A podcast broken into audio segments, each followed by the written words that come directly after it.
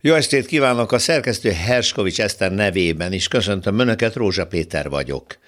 A kormány szerint a legutóbbi PISA felmérésben Magyarország helyt állt, az OECD országokkal összevetve a mi diákjaink jól teljesítettek. Az ellenzék szerint pocsék az eredmény. Mind szövegértésben, mind számolásban alul maradtak iskolásaink a nemzetközi átlagnak. Ugyanakkor neves oktatás kutatónk Nahalka István mindkét fél figyelmét arra hívta fel, hogy ezek az átlagszámok egyáltalán nem tükrözik a diákság valódi teljesítményét, tudását.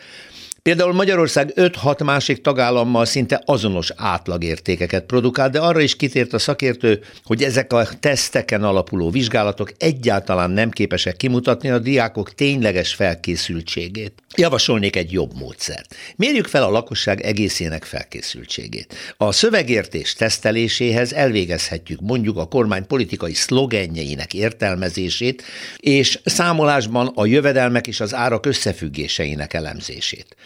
Ne táncoljunk úgy, ahogy Brüsszelből fütyülnek. Ezt az igen jól hangzó üzenetet például a NER tábor mintegy két és fél millió szavazója úgy értelmezi, hogy nehogy már az EU mondja meg a magyaroknak, hogy mit kell tennünk.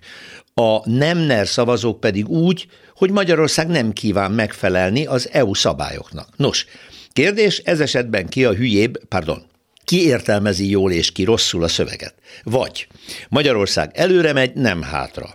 Itt szintén van egy olyan tábor, amelyik azt mondja, hogy ez pontosan így van, a kormány előre viszi az országot, a másik tábor pedig úgy értelmezi, hogy éppen azért ordít ez a jelmondati minden utcasarkon, mert Magyarország minden mutatója csúszik lefelé, a ranglistákon szépen megyünk hátra, legyen szó médiaszabadságról, átlagjövedelmekről, megélhetési feltételekről, és ezt a kormány el akarja tusolni a közvélemény elől. Itt vajon ki értelmezi helyesen a szöveget? Nem nagyon érdemes tovább tallózni, mert a csapda éppen ebben van, hogy senki. Azért, mert ezek a szövegek eleve értelmetlenek, és éppen arra valók, hogy tények helyett hamis állításokkal tévesszék meg az embereket. A híveket és az ellenzékieket egyaránt. Valószínű annak van igaza, aki egy-egy ilyen politikai frázis hallatán csak legyint figyelmen kívül hagyja, és saját fejével gondolkodik az életéről. A számolási képességek felmérése is hasonlóan történhet, vegyük már is a rezsivédelmet.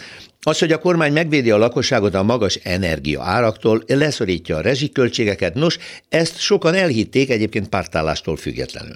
Azután voltak, akik felismerték, hogy már régen drágábban kapjuk a gázt, mint amennyiért a szolgáltatók azt beszerzik a nemzetközi piacon, és a rezsivédelem már csak üres szlogen. No, de vannak, akik továbbra is a kormány gondolkodását látják az egész mögött jónak.